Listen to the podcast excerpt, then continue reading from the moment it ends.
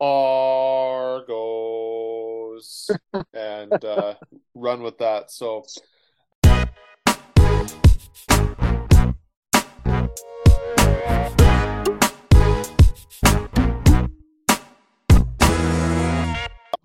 Right on, come on into the MJ Sports Pod Season One, Episode Eleven. We're over the uh, the double digit marker of number ten.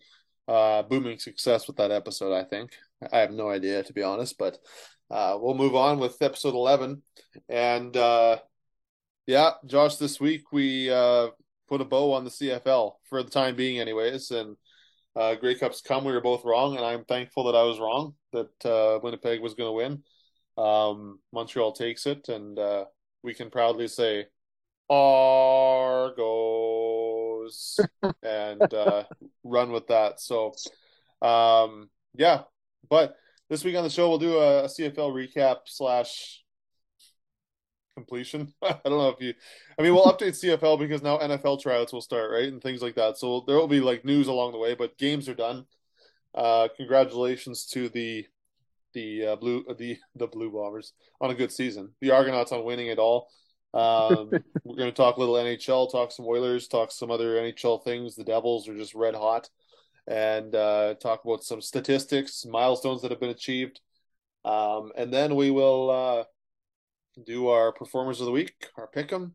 Uh, I can update pick 'em quickly here. We are both two and two this week, so nothing changed in the overall oh, standings.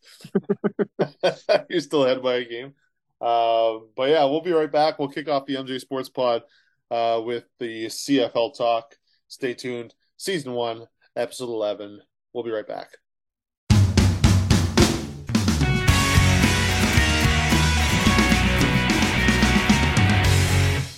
Welcome back to the MJ Sports Pod, season one, episode eleven.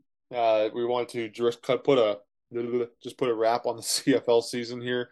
Uh, we send out a big congratulations because they'll totally listen to this to the Toronto Argonauts on uh, on a great season, um, winning it all, defying the odds, and uh, I want to just pause here and I'm going to play uh, the quote uh, that I personally said on this podcast last week uh, this is just take a listen to this.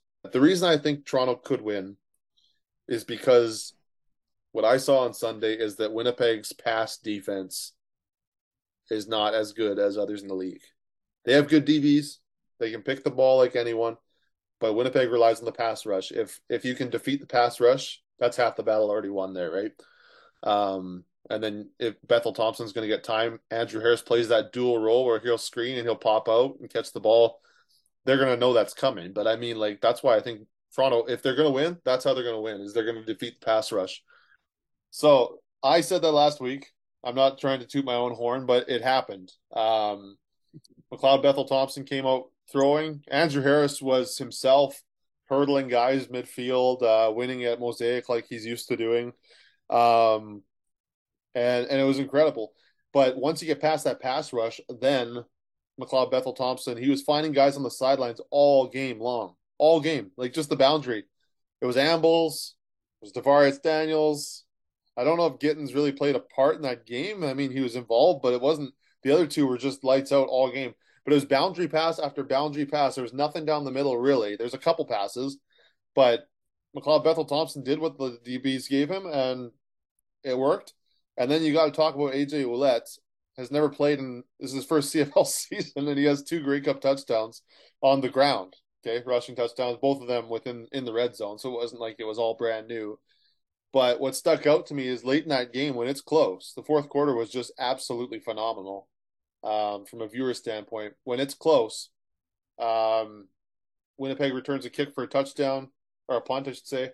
And then when it's close, McLeod Bethel Thompson can't go anymore because his thumb's all wrecked up. So Chad Kelly comes in to play and lights out, right? Uh, what did you think of the Grey Cup as a whole? I mean, the CFL needed a good game and it did not disappoint. Yeah, I didn't get to watch the entire thing, um, but I did kind of in and out, in and out as I could. Um, kept checking on the score, and it was uh, seemed like it was pretty back and forth. Like I'd be watching at one point and Winnipeg's or Toronto was leading for a little while in the beginning, and then Winnipeg was leading, and then Toronto had it back, and then Winnipeg had it back, and it was kind of back and forth. Like kind of the way you want it in uh finals game like that, like for a championship is nothing like there's nothing worse than like I don't know, you watch a Grey Cup or a Super Bowl or something like that where it's I'm just picking those because it's a single game. Like mm-hmm. in other sports, you have a series, but like a single game like that, and it's just a blowout. Like there's not, it's not, it's not as exciting then because it's like, oh, okay.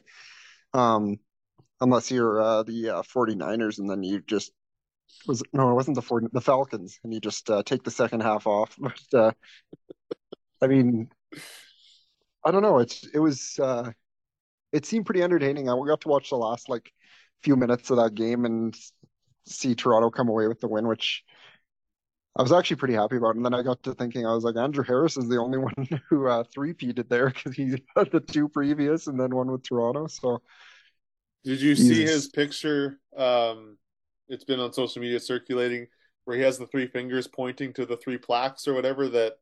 Well, I, I guess one's blank now because they haven't engraved it, obviously, but there's three fingers, like he said, like I three peated, right? And I'm just like, oh man, oh man. But no, it's it was. I didn't actually see that picture, but um, I mean, it was impressive. I like. I didn't get to, like I said, I didn't get to see a whole lot of the games, so I don't know how much Andrew Harris played. Uh, it seemed like it was more of uh, Ouellette who uh, was kind of running the running game there, and that leads me to wonder in the off season, does he go somewhere like, does he get traded somewhere because, or do you keep him as your insurance policy behind Andrew Harris in case something happens like it did this year? Yeah, and, and they um, they asked Andrew Harris if he's going to consider retirement now that he's won three in a row because he almost did last year, eh? So that's the other side of that coin. Oh, okay.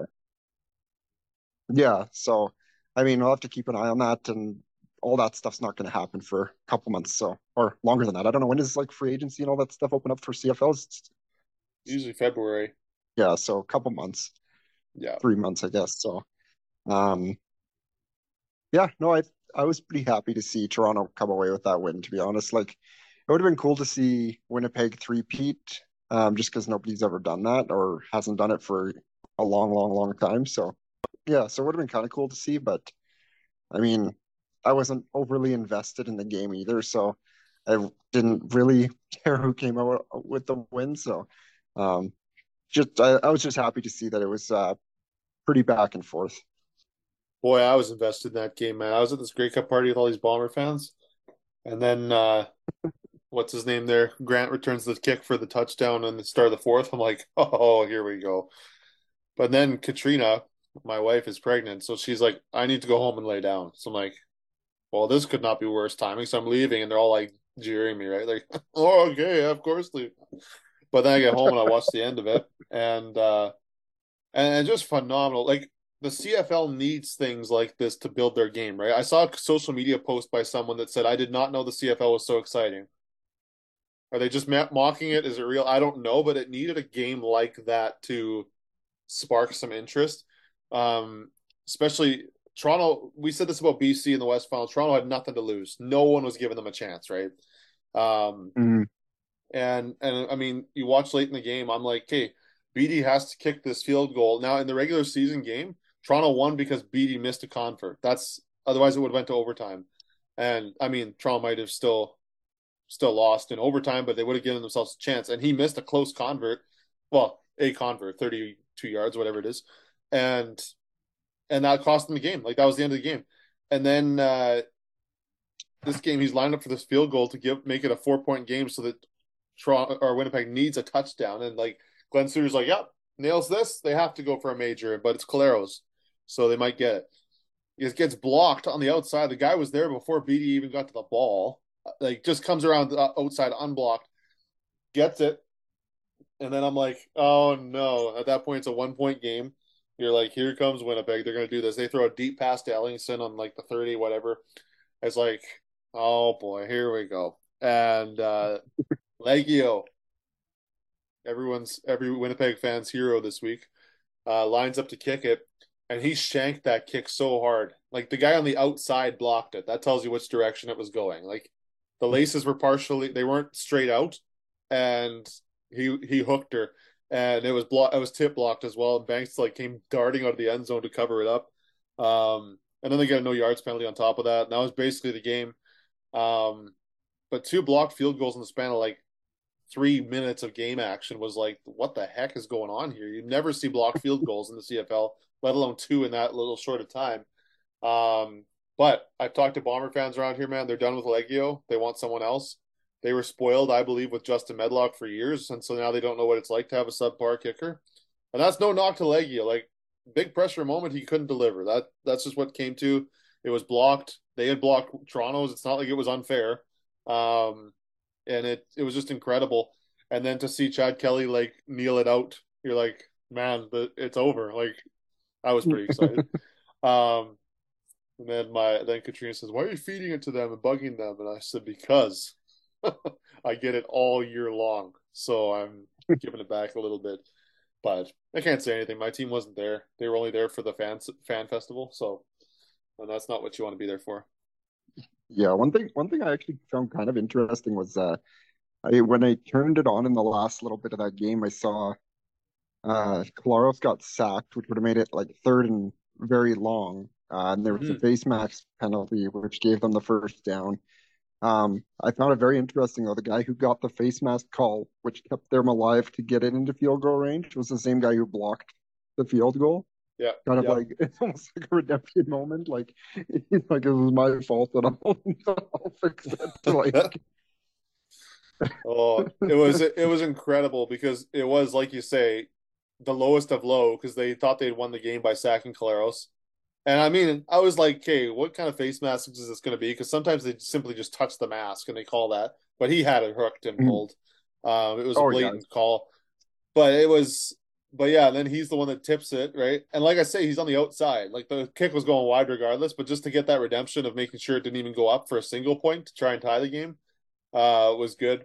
Although it would have been kind of interesting to see the hunting back and forth between teams that happens in the CFL sometimes if Banks would have had to pick it up and boot her out of the end zone like that. it's like that one game between the Alouettes and Argos and I think Rod yeah. Black was commentating and he's like, they gotta kick it out. And they do. Gotta kick it back in. And they do. And it's just this it was like 30 seconds of that commentary. It was like, okay, we get it. We get what's happening here. But um, that would have that would have been what you have to do though, for real, right? Like you can't allow a single. If you go to overtime, I think Winnipeg's winning that game. Um, yeah, but it's Toronto played, man. Toronto played. Liegghio missed a convert, which how many points did they lose by? One. Uh, it's kind of like sweet justice from what happened the game, like in the regular season game. Uh, he didn't miss it at the end of the game though. it was like middle of the game, but um, but I think you got to talk about Janarion Grant too. Um, two kick return touchdowns, or I guess yeah, I think they're both punts actually. Um, one in the West Final, one in the uh, Grey Cup. Like he had a playoff to remember. Um, the secondary kind of got picked apart by What's whoever was quarterbacking Toronto, but was uh was Lucky Whitehead on the Bombers that year where he was just a kickoff return guy, or was that a different team he was on before BC? Yeah, yeah, I think he was primarily that, and they made him receiver when guys got hurt. But uh, I also, it's hindsight's twenty twenty, but I've wondered what the West final would have been like if he was healthy and playing. He would have mm-hmm. added a mm-hmm. different element, right? But I mean, you got to play with what is. But uh, but that's not to knock the Bombers, man. They lose by one. Yeah, he didn't three peat, but that team's still built for a while. Like uh, they'll be back next year and be dominant again. It's not like it's not like mm. the the fans are not like crying like it's over. You know what I mean? Like they're just yeah. like, oh, it sucks. I mean, if, yeah. if, my team won two in a row and I lost the third one, I'd probably be like, yeah, whatever. It's not like we haven't mm-hmm. won at all, right? So, um, but I yeah, the Bombers secondary, the uh, the Argo secondary stood up taller. Um, they were getting to Collaros quickly on their pass rush. Um, Chad Kelly came in. I think uh, you know. I think the turning point in that fourth quarter when when I was really like, okay, the Argos might do this is when it was second and 18 and Chad Kelly gained 20 yards on the ground with his feet. I was like, okay, first down. This they might have a chance here. and then sure enough, I think it was two plays later, Ouellette ran it in for his second of the game.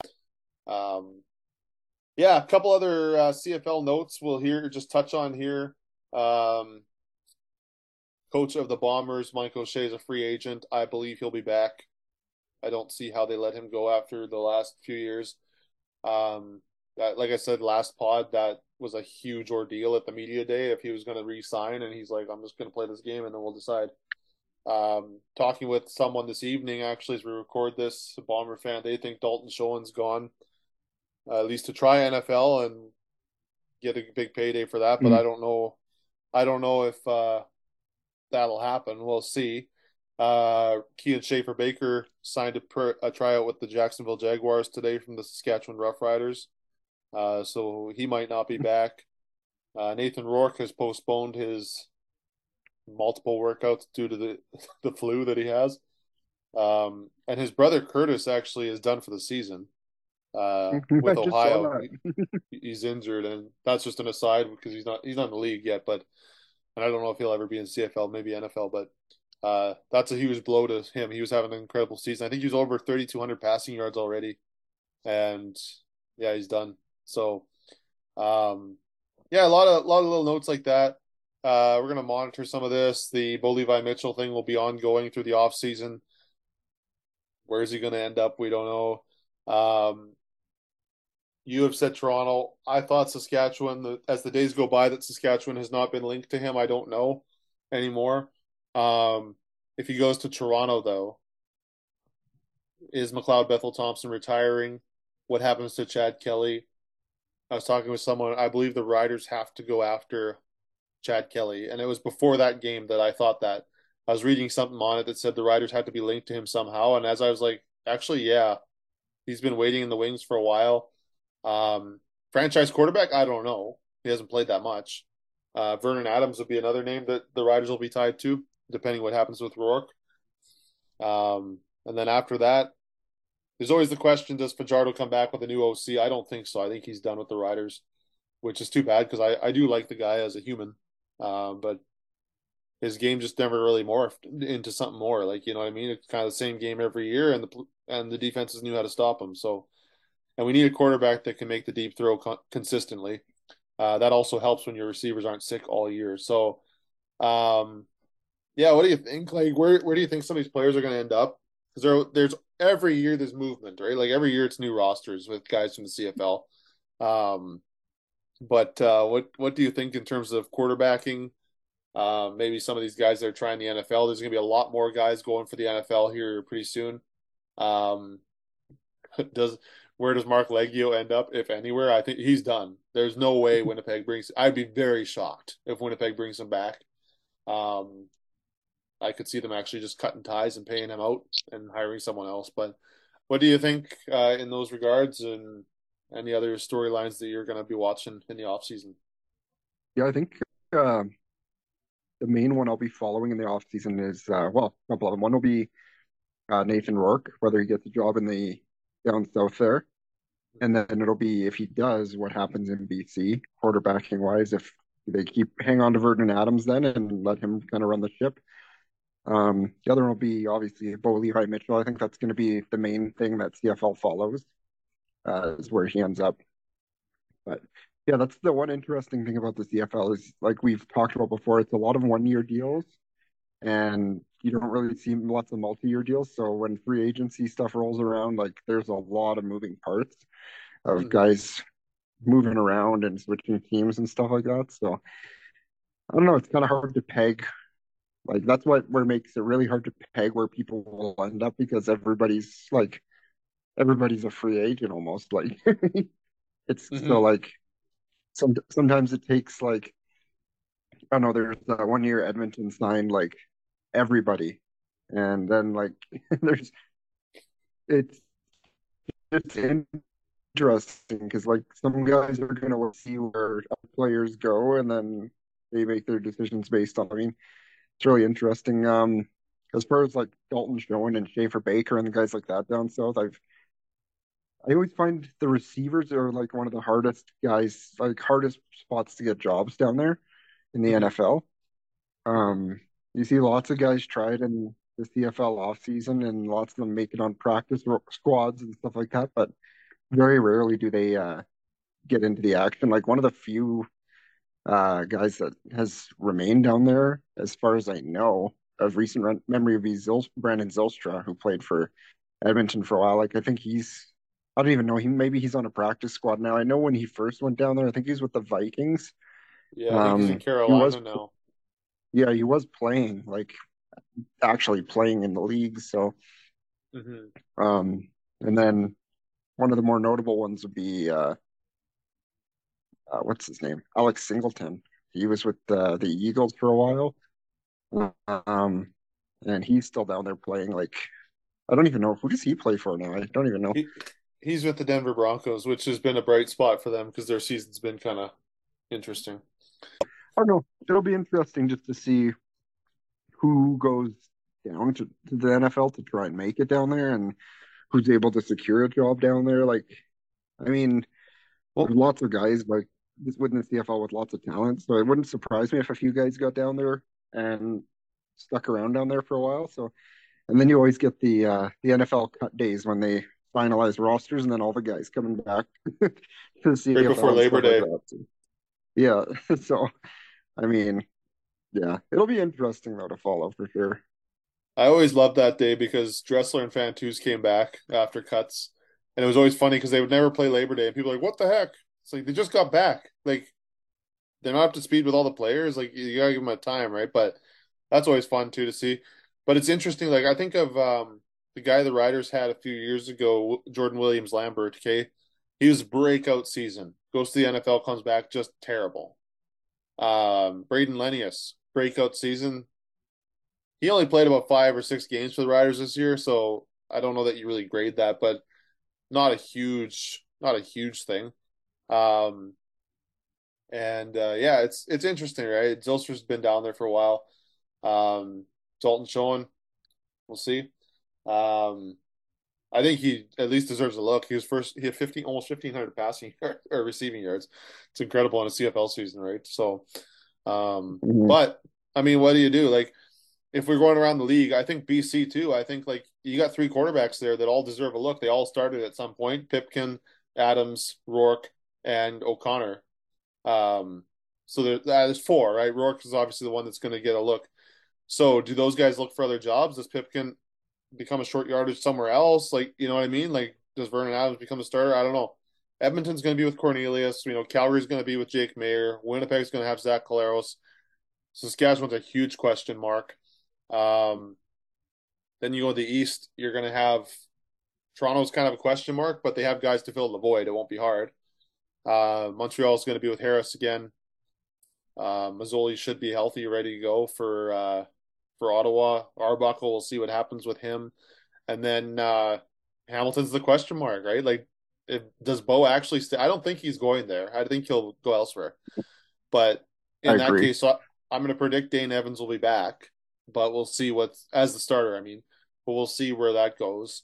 Um, I'm going to predict Dane Evans is gone it just won't be Bo Levi Mitchell who replaces him. That's going to be my your bold take. take.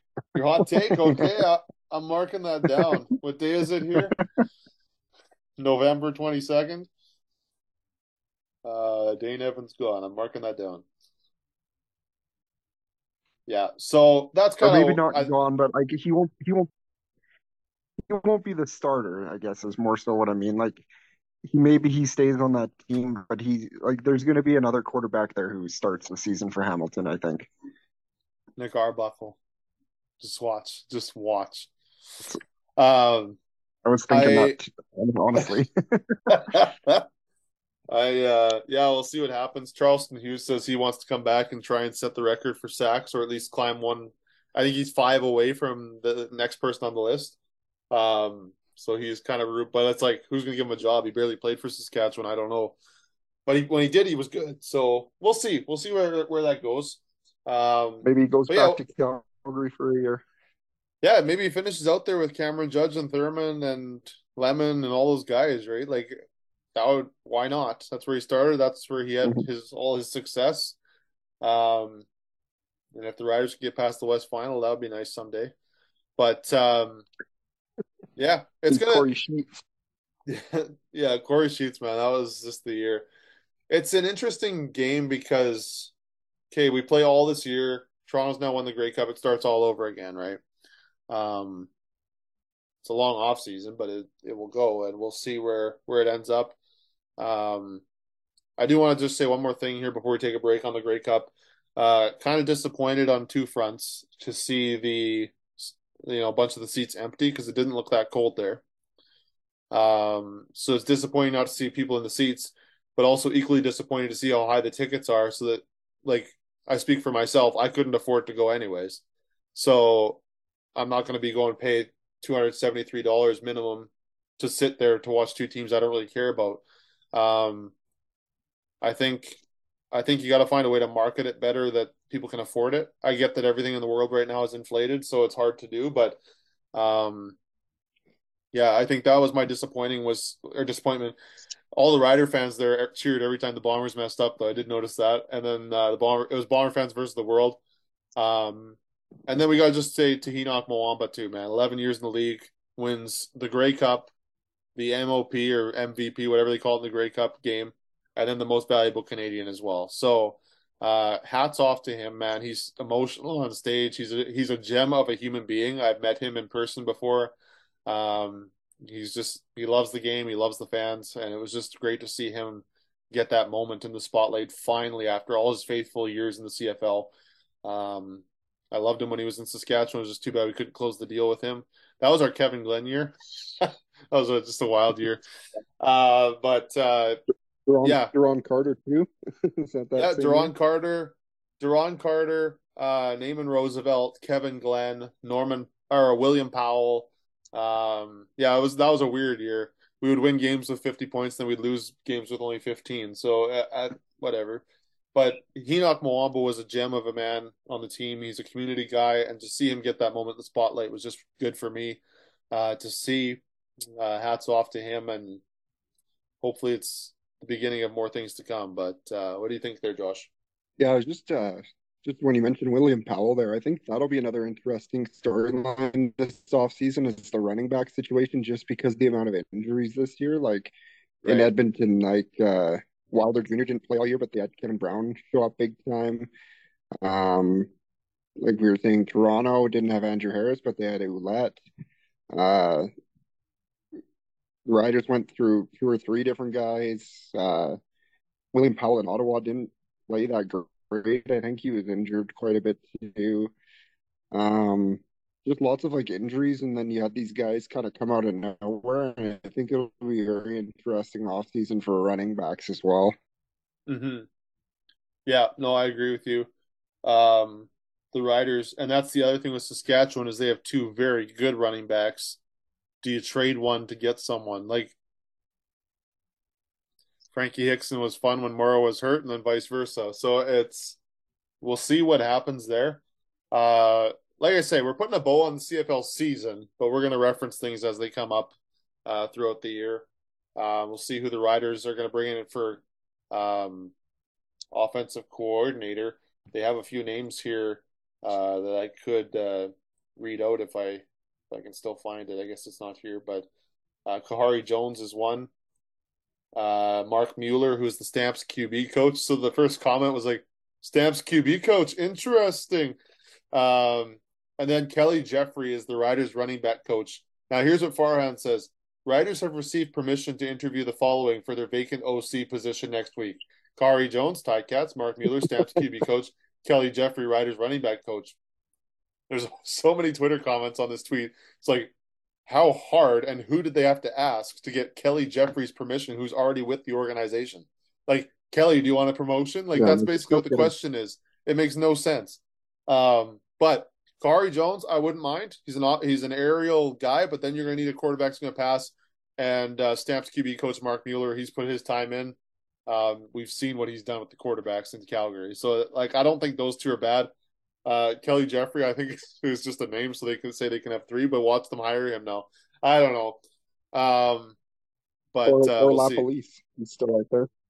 Well, that's what I mean. Like LaPolice is there. They also figure that uh, one or two names will come from this weekend. Like this was announced before the Grey Cup, so they said one or two names will come after the Grey Cup as well from those teams. Um, yeah, Lapo and Bo were doing the coach's playbook on. They were on the panel at uh, the Grey Cup. I was like, oh my word. Bo isn't there, but he's there. You know what I mean? So, uh, but yeah, that's kind of the CFL season. We will. Uh, we're gonna take a break. We'll come back. We'll talk some hockey. Uh, we're kind of transitioning into the winter sports now. Um, but we'll be right back on the MJ Sports Pod.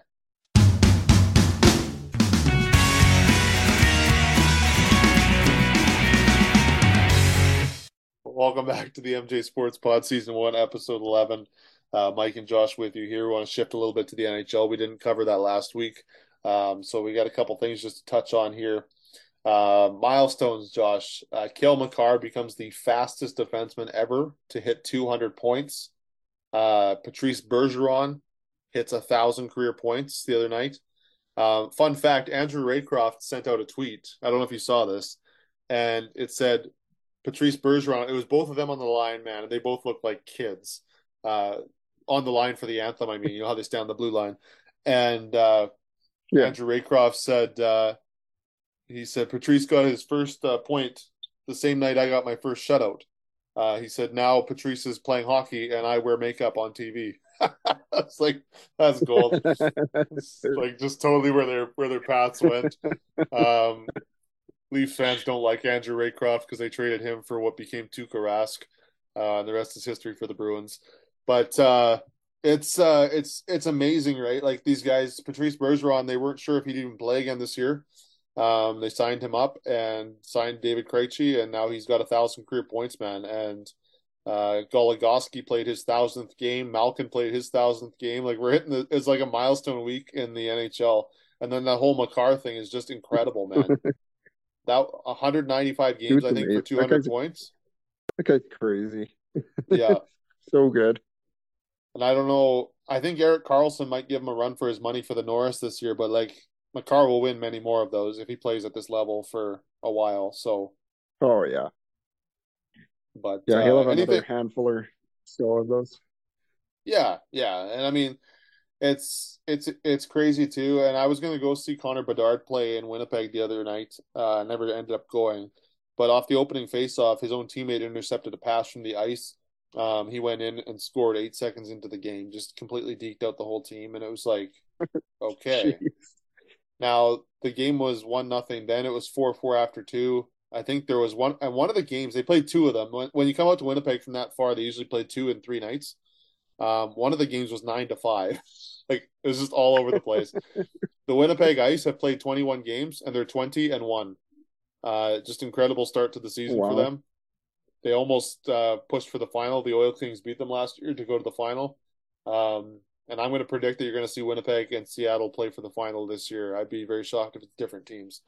Um, but that's WHL. We don't we don't want to, we won't have to touch on that right now. But um, yeah, what do you think of the NHL, Josh? There's it's just kind of been a weird year already. I mean, there's teams that you think should be flying that are just like floating along. You got the Devils that started 0 and 2 and they're now 16 or 17 and 3. Uh, what's your thoughts on the NHL so far? Yeah, like just even considering what we how we ranked teams in their divisions and stuff like I think a lot of our predictions were are kind of incorrect as to where we're we're putting teams and stuff. Like the Flames are near the bottom of the Pacific right now. I mean, they're right behind. Like like you said, there's that cluster of teams that are kind of within a point or two of each other. But as far as standings go, as far as I know, I know Calgary's kind of near the bottom there in the bottom three. I think. Um, I could be wrong now. It's just when I last uh, looked, that's what it was. But yeah, they and the Oilers are four and five with twenty points. Oh, okay. Yeah. So, I mean, that's a shocker. And then, uh, like you said, Devils, kind of funny. They start out 0 and 2 and they're chanting uh, Fire Lindy and stuff. And then they go on this tear and then they're like, Sorry, Lindy.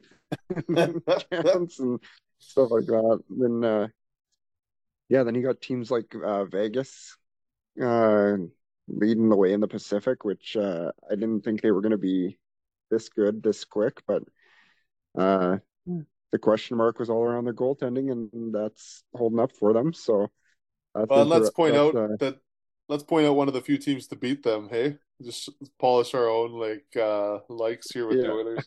yeah, true, true. And then uh, Vancouver is just I don't know what's going on there. Um, but yeah, I guess most of my comments are Pacific Division because that's kind of what I focus on with the Oilers being there. But um, yeah, just kind of a weird year. And then, uh, like you said, like this week with all the milestones uh, coming out there and just lots of stuff going on. And I like, then you got like the Kane injury in Edmonton, and there's all these questions about should they use that LTIR space to bring somebody in? But then it's like when Kane comes back, do you uh, what do you do with that person you brought in, kind of thing, and like all this stuff. Mm-hmm. And I don't know. I think I talked to you about this last Oiler game. I don't know why Holloway's still on the team right now. I don't know why he isn't down in Bakersfield, like gaining some confidence, uh, scoring goals down there, just kind of getting his game back because he's playing on the fourth line. About the most he's been playing a night is like six, seven minutes a night. It's like that doesn't do anything for a prospect when you have guys down there you could bring up or like I don't know. There's just I don't know. I don't think he should be. I think he should be down in Bakersfield for give him a month down there just to kind of get his mojo back, and then you could bring him up after Christmas break, um, and see what he does when he comes back. But, um, yeah, and then there's uh, I saw today that uh, the Leafs, like, I don't know, the Leafs are in a weird situation too with like Morgan Rielly's now on LTIR. Jake Muzzin, I don't mm. know why. If he hasn't called it a career, he needs to call it a career with a spinal got, injury. Like, yeah, I was gonna say like that's more serious than just a bump on the head or something, right? Well, I guess they're kind of equal, but like you don't want to be when your mean, when your whole goal of hockey is to skate and move. That's dangerous. Yeah, and I I heard on another podcast he has like three or four kids too. Like I don't know why you would risk something happening to yourself when you got like when you got a wife and three kids or four kids or whatever he's got and stuff like just stick out your rest of your contract on that LTIR and take care of yourself like there's no point in risking like I don't know risking anything especially with a spinal injury but uh I saw they also placed um what's his name Andrew Sim- or Wayne Simmonds on uh waivers today trying to hope somebody claims him kind of thing, like just to give them some flexibility as, as far as contracts go. Mm-hmm. In all honesty, I thought that would be a decent pickup for the Oilers. Like that's a guy you could throw on your fourth line there and send Holloway down. Like he makes 900k, Wayne Simmonds does, yep. and he'd bring a little bit of grit to your fourth line there. Like I don't see any risk in bringing him in. Why Evander Kane's out? Like that's a guy that Kane comes back, you send Simmonds to Bakersfield for the rest of the year. I don't know, like there's not really a huge risk of taking a contract like that on. Mm-hmm. Um, yeah, I don't know. I'm kind of rambling now. I kind of forgot where I was going with that, but yeah, you hope the you, I guess you hope the Leafs uh, pick him back up after you put him back on waivers. Eh? Um, no, it's it is interesting, right? I uh, I like Holloway. I know we had this we had this back and forth during the Vegas game. Um, but I agree with you. Like if they're not using him, um, what are you what are you gonna do, right? Early on they were.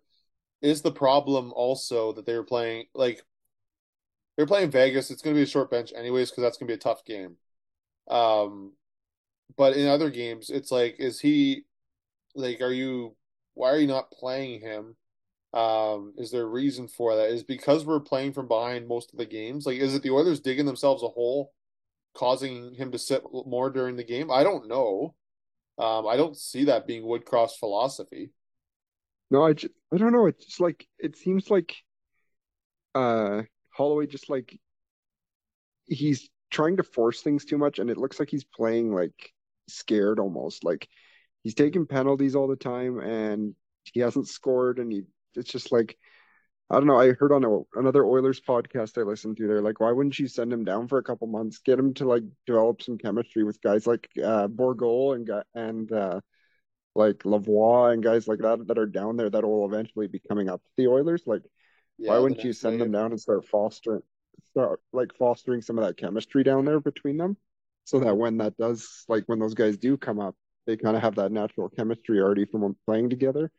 And yeah yeah, I don't I don't know. It's just it's not that I don't like Holloway, it's that I don't like that he like we're not doing anything with him. And like Mhm. how is he supposed to develop anything when he's playing six minutes a night? Like he can't or even less than that some nights. Like some nights he's playing like four minutes. Like he's not gonna grow his game doing that. And it's nothing Mhm. against Holloway. It's just like why wouldn't you send him down to Bakersfield where he'll play top line or second line. He'll play power play time, penalty kill time. Like you could throw him into everything down there and he'd get Yeah. a ton of playing time and kind of get his mojo and his confidence back. And then, like I said, you bring him up after the Christmas break, maybe and see how he does. Like, I don't know. Yeah. It's just, it's more, it's more, it's nothing against Holloway. It's more so just like he's not playing, he's not developing. Like, I'd rather have him in the, in uh, Bakersfield where he's like developing and like growing his game a little more. Yeah. Well, and I think the other thing when we talk about the Oilers that is more of a positive spin right now for me is Ryan Nugent Hopkins' play has completely flipped from last year. I mean, last year he had tons and tons of assists and a handful of goals. Uh, he's already at nine goals, 12 assists for 21 points. Um, third behind, you know who, uh, McDavid Draisaitl. But it's kind of like, hey, what are we, you know, what are we doing here? Where are we going? Um, he's he's playing well, and I can't think. I mean, right now I'm just looking at the stats, and I can only see the top three. If I click here, I guess yeah, Hyman's right behind him, right? So, um, Tyson Barrie also is fifth on the or uh, sixth on the team with 12 points. Like he's actually he had a good road trip down in Florida there, man. I he had a couple goals in the Florida game. Um, Yeah. got manhandled by Carolina, but we also got manhandled by New Jersey. uh, but it's it's how it goes, right? They're gonna play the Islanders tomorrow. They're gonna play the Rangers on Saturday. Um, and then after that, I think you kind of get back into some Western games. Uh, nope, check that. They play uh Islanders, Rangers, then they're at home to Florida. David and I were at that game. Our brother David last year, six nothing. Florida wins, but they're a different team this year. Uh, then they go to Chicago, Minnesota. Then they're home to Montreal, Washington, Arizona, Minnesota. Then they play Minnesota again. So they're playing Minnesota three times in the next three weeks. Um, no Fleury though, right? He's on the LTIR or he's on the injured reserve at least. Um, Mhm. and we'll see see who plays. It'll either be Gustavsson or that other guy that they just called up. I forget his name. Um, but after that, you start like St. Louis will come up again, Anaheim, Nashville, Dallas, Vancouver, Calgary, Seattle, Winnipeg. You start playing your division teams again. So those are the games. Like if Edmonton was going to lose any games, I'm glad they didn't lose the Vegas one. It's too bad it went to overtime because you only gained one point on them. But those are the games you have to win. Like the Eastern games, win at Mhm. all costs. Division games, win regulation. That's kind of your mindset, right? Um, Yeah. because you don't want. And I I've heard on other podcasts too, and I'd be in favor of this if the NHL changed the point system to three two one zero, like they do in international Yeah. hockey, because that makes a lot more sense. If you say every game is three points up for grabs here, right? What they do, if you're not familiar with this, what they do in international hockey, they every game has three points. You can watch it in the World Juniors too this year. Uh, starts Boxing Day, by the way. And what happens is you go into that game, both teams know there's three points up for grabs. You win in regulation, you get all three. You win in overtime, you get two, and the team that made it to overtime gets one. Um, or and then if you lose in regulation, you get none, right? Um, but in the NHL, it's two points for every game, and if it goes to overtime, another one just magically appears. Like, I wish I want to see them do that. The only thing that that's going to happen is people are going to like a team's going to go, let's say, okay, Boston, they're seventeen and two right now, instead of uh, thirty four points. Um, if you do the math really quickly here, they'd be at 51, right?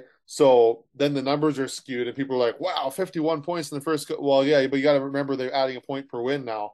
Um, so that's the only thing I see is people be like, oh man, look at that record. Well, yeah, but if that was a two point two points per win, they actually placed like third all time. Like you know what I mean? We're gonna get those kind of conversations. Um, but I want to see them go to that. I don't know that we'll ever see that, at least not in the near future. Uh, good old Gary likes to keep things pretty pretty kosher. Um, but that's just that's just my thing. But I think like that game against Vegas, if you play it that way, yeah, two and one makes sense. But if the Oilers would win, they get all three, or Vegas wins, they get all three, right? Like that's kind of the those are the games I see. Islanders tomorrow, uh, Rangers on Saturday. You just got to win those at all costs. and those are not going to be easy games. Those are both hard arenas to play in, and they're decent teams this year. So, um, because what's going to happen is we're going to play against uh, Sorokin and then Shesterkin, I or Varlamov, I guess, in in Long Island. But it's like that's what's going to happen. I I can see it happening, and Campbell's going to have to play a game here pretty soon because Skinner looks tired. Uh, I saw that in New Jersey. Some of the he did you see the highlights in the New Jersey game? He completely gave a goal away. He passed it right to them. Um, and he was standing up outside oh, I, the crease. I, yeah, I saw I saw his uh, notification pop up on Sportsnet app or uh, said like that he gave one away, and then Jack Campbell breaks his nose or something, gets hit with a puck. Yeah, Jack Campbell got so. stitches last night. he wasn't even playing hockey. Um, they had the e bug ready to go, the emergency backup goalie.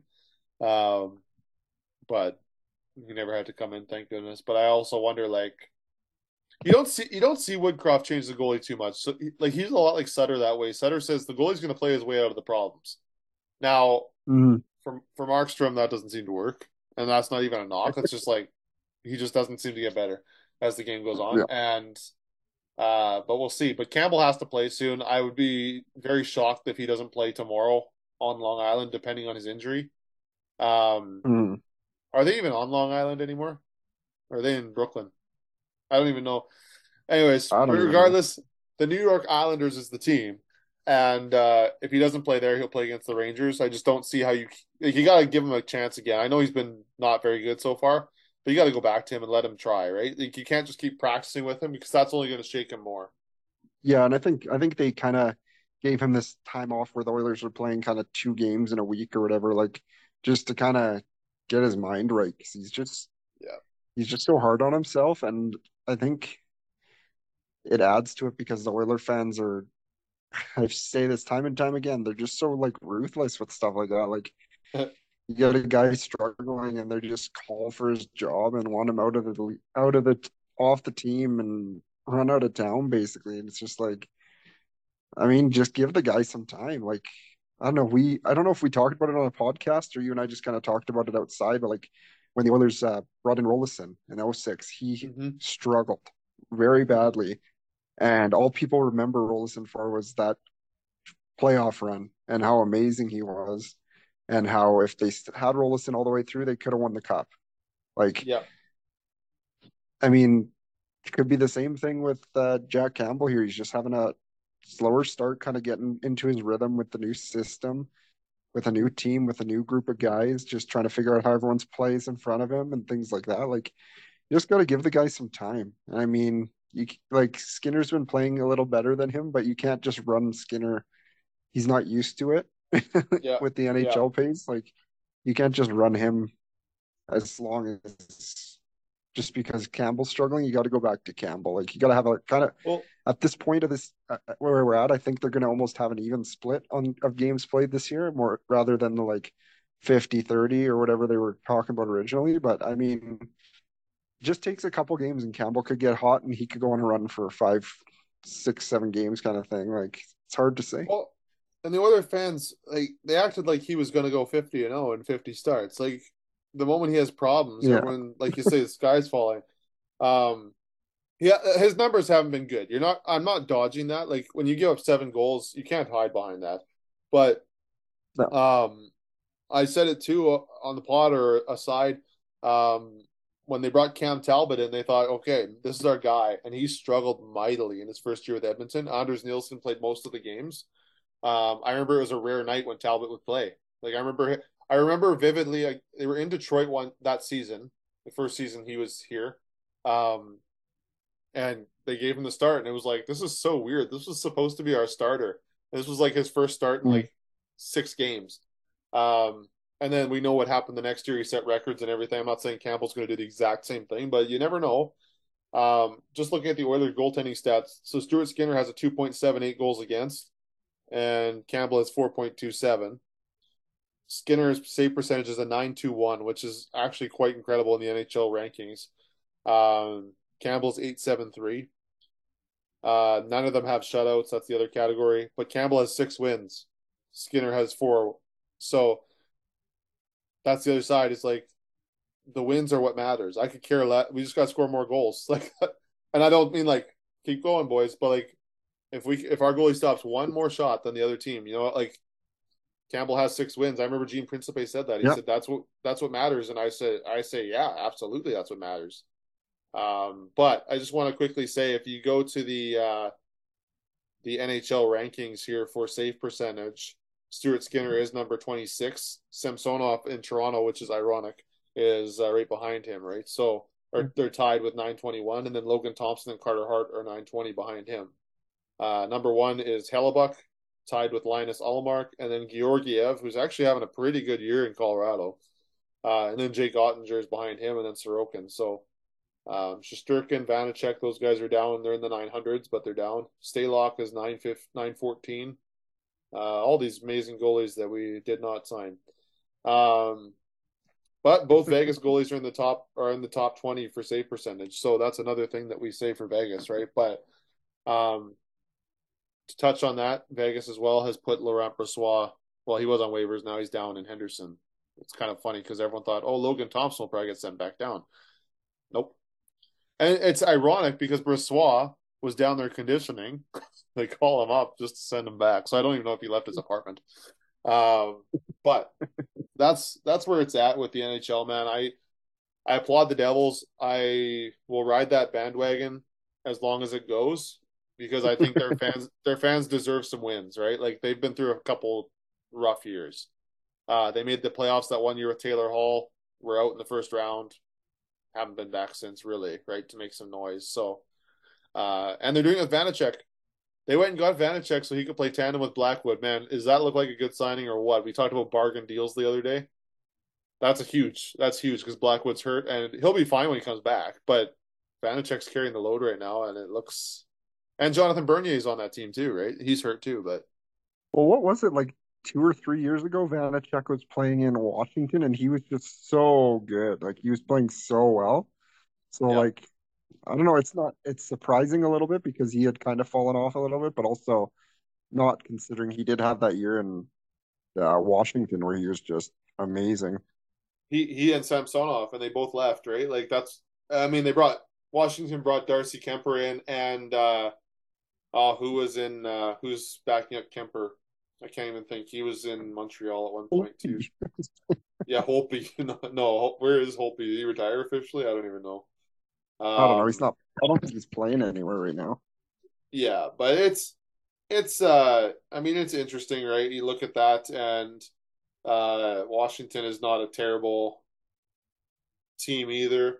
Um, but uh, yeah, I think any other thoughts on the NHL here before we take a break and uh, move on, or?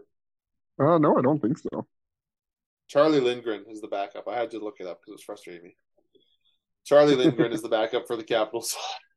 but, anyways, well, we'll leave it there, Josh. Uh, we will take a break. We'll be right back to close off the show with uh, Pick'em and performers. Uh, stay tuned to season one, episode 11 of the MJ Sports Pod.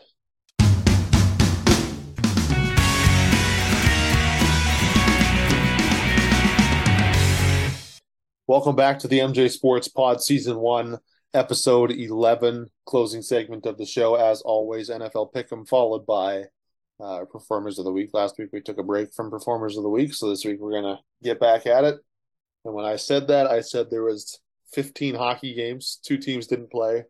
Uh, we had the Grey Cup. We had all these moments to pick performers, man. And it felt like every hockey game had someone you could have picked out. There were so many overtime games on Saturday night. Um, we can just talk quickly too, like McDavid, man, that overtime winner. Not Beauty. even fair some days to watch, right? And then they get pounded by New Jersey. So I mean, whatever. They're playing 500 hockey. They're they're out of the playoffs right now, technically. The New Jersey thing doesn't even bother me either because New Jersey's just so good right now. well, and you gotta be lucky to be good sometimes, right? Like some of the bounces they get too, it's like, are you kidding me? But that's oh, yeah. whatever. uh, we'll get we'll uh we'll roll with that as we go. I guess with the season, it's they're ten and nine. It's the sky is not falling. But Josh, uh, we record this Tuesday night. American Thanksgiving is the mark, man. If you're not in the playoffs at American Thanksgiving, it's like a high ninety percent chance you don't make it. So, but you look the the uh, if the Oilers win, they leapfrog a couple teams. Like there's a bunch of teams stuck at that point block, so I that'll be interesting to see. Uh, Anaheim looks like if the if the draft lottery went today and the odds went as they're supposed to, Anaheim would land Connor Bedard. Can you imagine adding him to that list? Yikes! I don't want him in our division, but that's okay. Uh, we're here to do pick 'em. so, um, last week the Titans win. We both picked them. The Vikings get walloped forty to three Oh. by Dallas. Dallas's Brutal. biggest road win in franchise history, I think it said. Um, Kansas City beats the Chiefs, so I or the Chargers, so I beat that. I win that one. Then San Francisco in Mexico. I didn't realize the, the game was even being played in Mexico. Beats Arizona. Um, so you win that It's one. my boy, Jimmy G. uh, so your record is twenty and sixteen. Mine is nineteen and seventeen. One game back of you. And we're gonna do a little something a little different this week because Thursday, uh, as we're, we're recording this Tuesday night, Thursday is American Thanksgiving. So there's three NFL games. That is the only sport being played during the day. Um, so we're gonna do the pick 'em for all those, and then we're gonna add Sunday night football to that as well. Um, so I'll read them off here. You let me know uh, who you got, and we'll go this way. But I think I don't know how this works, but like I don't know if this is an annual thing. It might be. I'm not that schooled on the NFL scheduling system. But Detroit and Dallas, do they always play at home on Thanksgiving? I feel like they do. Um, anyways, they're both playing at home on Thanksgiving again this year. I listened to the end of the Detroit game the other day. They've won three in a row. Whoa. Um, and it's, it said on there too, like they'll be home to the against the Bills on Thanksgiving, just like normal. But I don't know if that means like at home, like Thanksgiving, or at home to the Bills. I don't, whatever. But I think it's Thanksgiving because I think they usually play at home, and Dallas I think usually plays at home. I don't know that the road teams are always the same, but um, anyways, we'll run through this. First game is Buffalo at Detroit.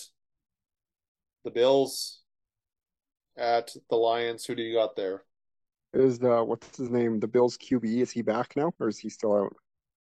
Uh, it says he's questionable. Josh but, I Allen. mean, it's only Tuesday, so I don't know if he plays Thursday. I be I'll. Take a flyer on the Bills and hope he comes back or hope he's playing. Okay, I'm gonna go. Do you know what I'm gonna do? I'm gonna do Detroit. The interesting thing about the Bills is they just played their home game at Detroit last week, so they probably just stayed there for the week. Um, and they're gonna play now the road game. They'll just switch locker rooms. Uh, because the their stadium was snowed in, you couldn't even see the whole thing. So I'm gonna take Detroit just for fun.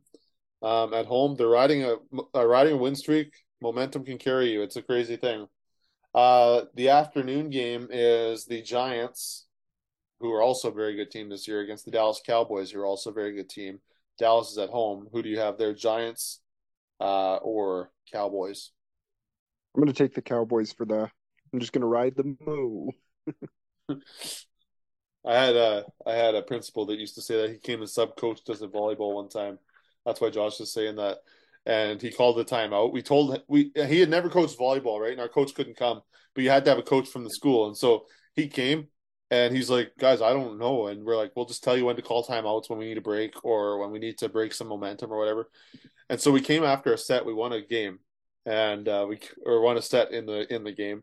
We came to the bench, and uh, he's like, guys, and he's like all secretive about it. He was kind of an interesting guy. And he's like, I, I didn't call timeout. I just figured we could uh, ride the mo, ride the mo. And he like did this weird thing with his hands. We're like, okay, that's fine. Thanks for not breaking our rhythm. Anyways, that's a long story. Uh, New England Who are you is picking in in that game? Minnesota. New England and Minnesota. I'm picking Minnesota. No, I meant uh, the Dallas game. Did you say who you're Oh, sorry. Yeah, I'm gonna go with the Giants. Oh, okay. Yeah. And then the next game, Minnesota's at home to New England. I'm going Minnesota. I don't think they lose again after what just happened to them. They'll be ready to go. Yeah, I'm gonna take the Vikings as well. Okay. And uh Sunday night is the Eagles hosting the Packers. Two complete it seems like a lock for the Eagles. They're favored, obviously, but do they lose to the Packers, who have just had a dismal year? I don't know. What do you think on that game? I'm gonna I'm gonna take the Eagles, but what do you think? Yeah, I'm gonna take the Eagles too. Now that uh, I finally won one of those pickums where they uh, lost a game, like Now you're gonna let the I'll birds fly? yeah, All right. You got the Bills Cowboys, Vikings, Eagles. I got the Lions, Giants, Vikings, Eagles. That'll be week 12 of the NFL season already. There's 18 weeks, so six more after this one to go, and we'll be in playoffs already for that too. Um, so that's our pick 'em. Let's shift over, Josh, to performers of the week. Um, let me know who you got there and uh, tell us why, and maybe some honorable mentions if you have any. I haven't dug up any honorable mentions this time, so maybe uh, I'll dig some up for next week there. Um, but uh, yeah, my performer of the week for uh, this past like week would uh, gonna pick Warren Foegele. He's uh, one of those guys on the Oilers. Uh, since Kane got injured, he's kind of got himself promoted to the second line. Uh, he's had I think three or four goals in the last three or four games. He's kind of been picking it up that way. Like he's not really a guy you consider scoring goals and stuff like that, but he seems to be thriving on that second line with Draisaitl. Um, seems to be kind of doing the right things, and yeah, mm-hmm. he's. I'm gonna pick him for my performer of the week. He's kind of uh, had a good week and stood out a little bit more than normal, and uh, yeah, I think uh, that's who I'm going to take for my performer this week. Okay. Um, I'm going to take Henoc Muamba. I just uh, look at what he did on the weekend too. He had a he had a ball go through his hands, like it was knocked down and he couldn't catch it. It was like, oh my word, that would have turned the game around. Then he did have a pick later in the game. Um, he was in on tackles. He was all over the field. Most outstanding, most uh, valuable player, most valuable Canadian, and a Grey Cup champ all on the same night. So um, he's going to be my guy. Um, I put honorable mentions out there too. To, I mean, like I said, on Saturday night there was so many guys you could have picked in the hockey world. Um, just they were just rolling all the games. It felt like we're going to overtime. Um, I don't know that I have a specific honorable mention. Uh, Andy Dalton might be one for the Saints. They beat the Rams. Uh, Stafford was out with a or went out with a concussion into concussion protocol. But Andy Dalton was 21 for 25 uh, with 260 yards, three touchdowns, no picks. That's four incompletions. Like it was just like, okay, this is what we need every game. Now the Rams defense is not the strongest in the league. They're having a pretty bad year. uh, but I just still was like, okay, finally we can, you know, put some of this together. So uh, maybe an honorable mention there, and then some in the hockey world too. There, there's a bunch of them, but um, Erik Karlsson's also having a, himself a season. So um, but Henoc is my main performer of the week. Um, and that's kind of uh, kind of where we'll leave it. Um, and that'll probably wrap it up, Josh, for season one, episode eleven. Uh, if you want to reach us, you can reach us via email mjsportspod at gmail.com. Look us up on Facebook, MJ Sports Pod page, um, Instagram, Twitter when it works, and Elon Musk isn't doing stuff to it at MJ Sports Pod. And uh, be sure to rate us, hit subscribe wherever you find your podcast, Apple Podcasts, on iTunes, Spotify, Amazon Music, Google Podcasts, literally anywhere you get your podcasts. And uh, that'll do it for us here on season one, episode 11. Uh, stay tuned. We'll be back with next next week with episode 12 uh, of the MJ Sports Pod. Take care, everybody.